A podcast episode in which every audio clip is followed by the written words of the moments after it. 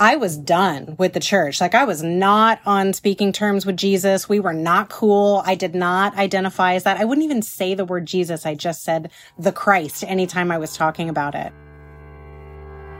From outside, this is the Daily Rally. Short stories of resilience in the face of big challenges and unexpected adventures.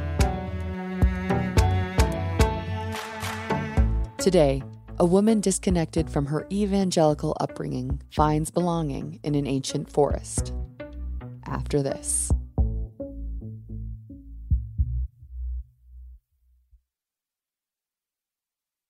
My name is Andi Scarbrough. I live in a weird geodesic dome home in the middle of the woods uh, on the central Oregon coast.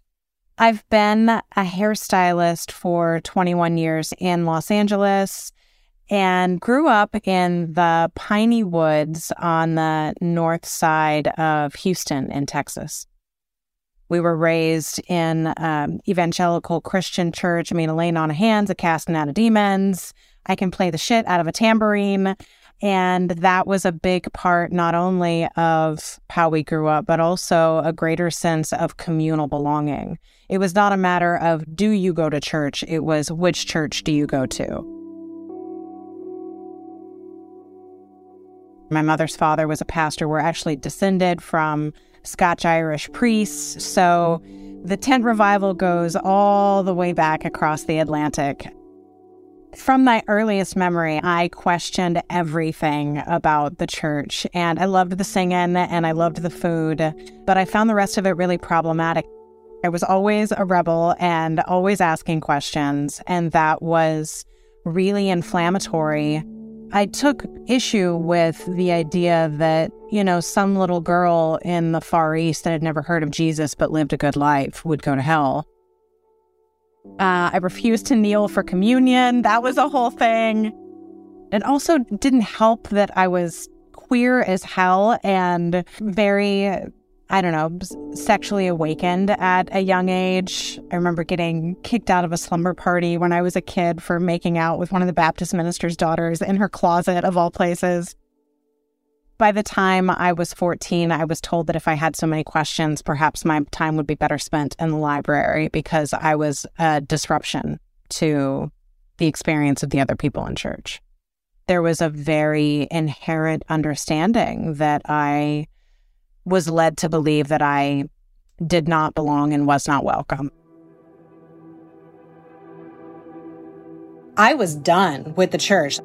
I'd been on my own from a very early age. I left home at 16. I'd been working. I'd already married a man because that was the next thing that I was supposed to do. So I was deep in the throes of living life, very much here on earth, and had very little time to be concerned with God, spirit, source, however you want to call it. My father died suddenly and tragically by suicide. The day before he took his life, I, I realized that there was maybe an opportunity. He'd had a big shift in his experience, and I, I was anticipating a reunion. And there was this feeling of, oh, finally, you know, oh, finally, the homecoming is waiting. And rather than be able to go home, it felt like that door closed forever all of that exoskeleton that I had built around this wound just cracked open. And then my marriage ending, you know, that's saying like there are no atheists in foxholes, right? Like when the need becomes so great, God was the only one that I thought could answer, but anything that I would identify as the church, I abjectly rejected. So it was a very, it was a very thick four or five years I had a very dear friend who lived in the Middle East, and I wanted to go and experience her life there. We planned some ventures into Lebanon and then Dubai. I'd heard of the Cedars of Lebanon before. I think something that they would akin to like a national park, you know, so it's protected and enclosed. It's interesting that there's like a military base on one side of it. I think there's skiing there in the winter, but we were there in kind of an off season. So it was a, a quiet, sleepy resort town that also happened to have this ancient sacred grove of trees that are mentioned, I think, 77 times in the Bible. As soon as we walked into the grove of trees, there was an eerie sort of quiet. It seemed like we were all having a kind of internal experience, and there was a palpable sensation of time shifting and slowing, and everything just felt sweeter, and my body felt heavier, and I felt more of my feet in contact on the ground, and I heard every little sound, every little rustle felt magnified. I learned that it takes a hundred years for those trees to even be mature enough to produce a cone. One was at least a thousand years old.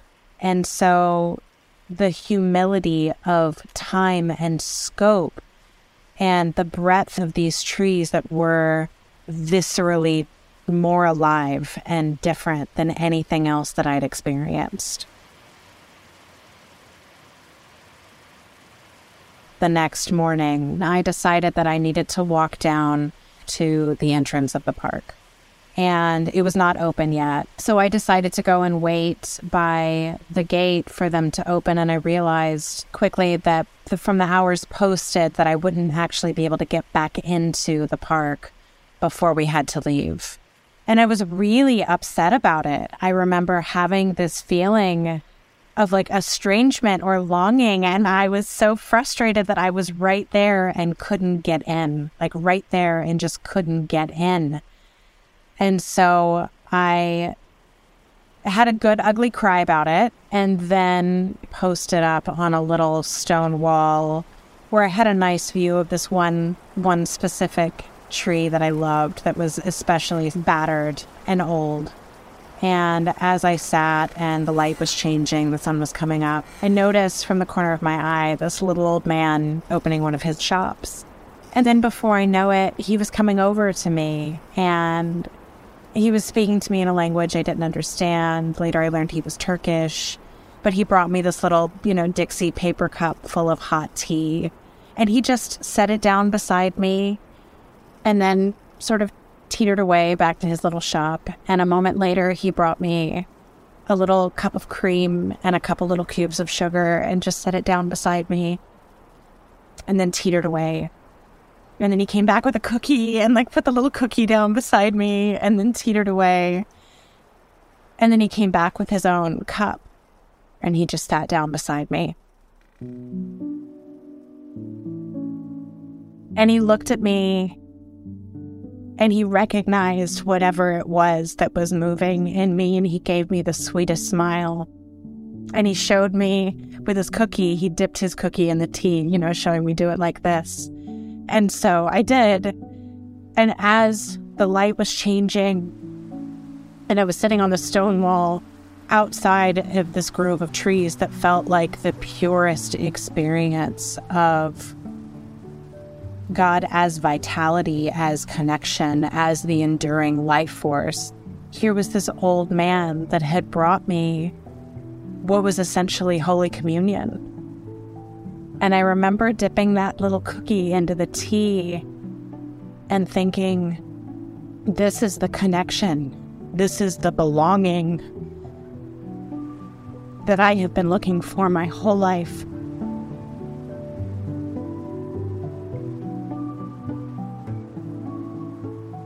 I managed to suss out that he had left Turkey not necessarily intending to stay, but had come to the the trees and had such an experience that he felt like he had to stay there.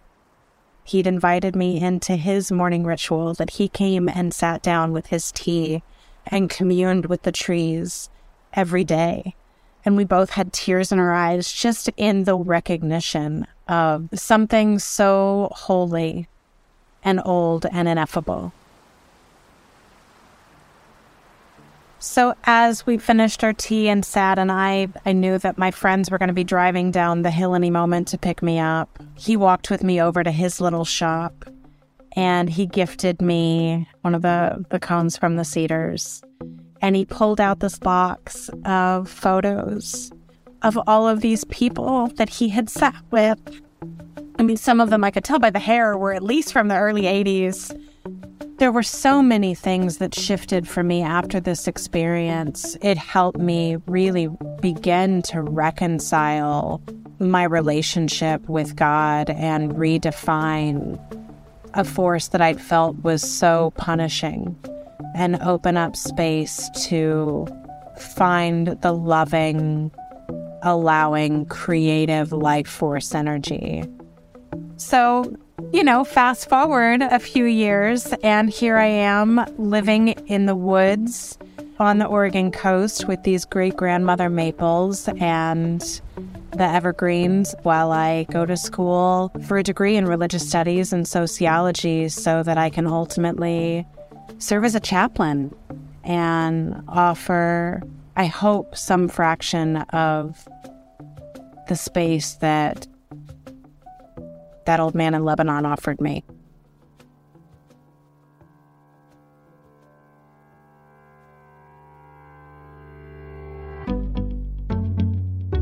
Andi Scarbrough has been recognized by LA Weekly as one of the city's top hair colorists.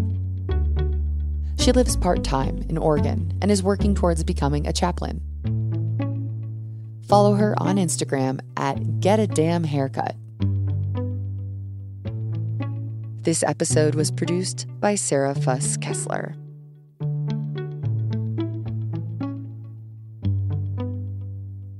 We want to hear your stories. Please nominate the people in your life who found a way to rally.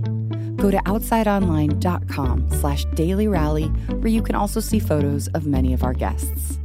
The Daily Rally was created for Outside by me, Kat Jaffe, and House of Pod. The executive producer for Outside is Michael Roberts.